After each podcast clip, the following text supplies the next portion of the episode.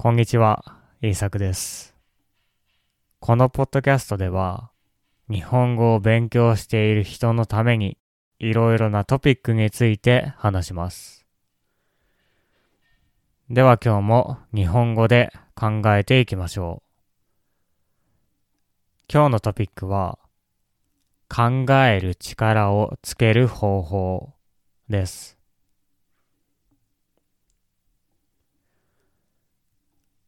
あなたはよく歩いていますか？それともあまり歩くことがありませんか？私は毎日歩くようにしています。仕事をするのはほとんど家の中ですし、趣味をするのも本を読んだり映画を見たりするので家の中が多いです。それでも毎日歩いています。これは健康のためでもありますし、頭のためでもあります。考えるためです。もちろん、歩くことはとても体にいいですね。歩くことによって体中に血が流れますし、健康になります。一日中座ってばかりいると血が流れなくなってしまいます。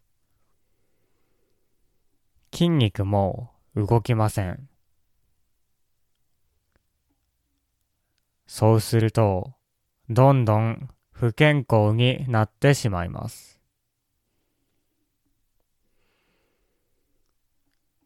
体が動かないと、もう一つ動かなくなってくるところがあります。それはどこでしょうか？頭ですね。ずっと座ってばかりいると、体だけではなくて、頭も動かなくなってきます。頭と体というのは関係があるんですね。だから、頭が動いていないときは、大抵、体も止まっています。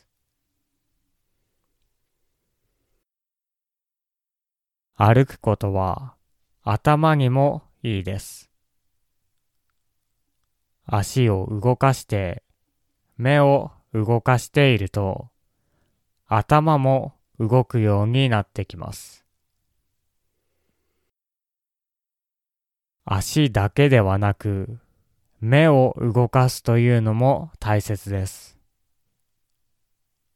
私たちは何も考えていないとき大抵目も止まっているからです。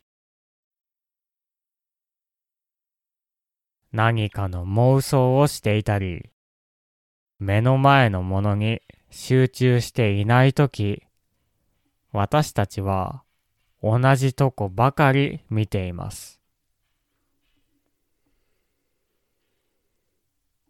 しかし、目を動かすと妄想するのが難しくなります。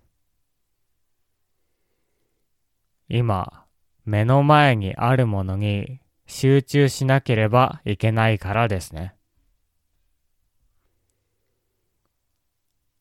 人のことを見れば、あそこで歩いている人は、これから仕事に行くのかな？学校に行くのかな？と考えることができます。あそこにある木は綺麗だな、と考えることもできます。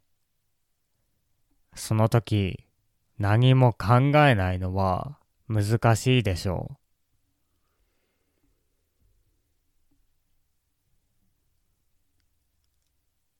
ただ歩くよりも目を動かして周りのことをよく見るのはいいことだと思います。もしあなたが作家、何かを書く人なら、アイディアを手に入れることもできるでしょう。実際に頭のいい作家たちは散歩をしている人たちも多かったです。作家のディケインズも哲学者のショーペンハウアーもよく歩いていました。よく考える人たちはよく歩いていたんですね。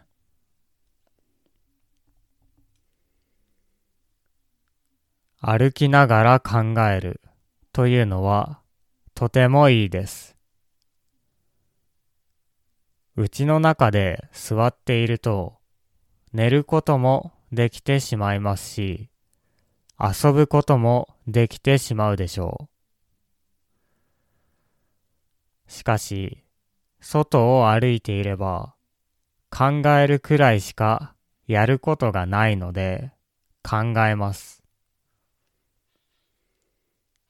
邪魔するものがないというのはいいことです。集中することが簡単になります。頭を動かしたいのなら、足を動かしましょう。目を動かしましょう。そうすれば、頭も動きます。体を動かすことによって、頭も動くようになってきます。これはどんなテクニックよりも役に立つと思います。そもそも考えるということは難しいものです。ドイツの哲学者のショーペンハウアーでさえも考えたい時に考えるのは難しいと言っていました。だからこそ、普段から歩いて考える習慣を作っておくことが大切だと思います。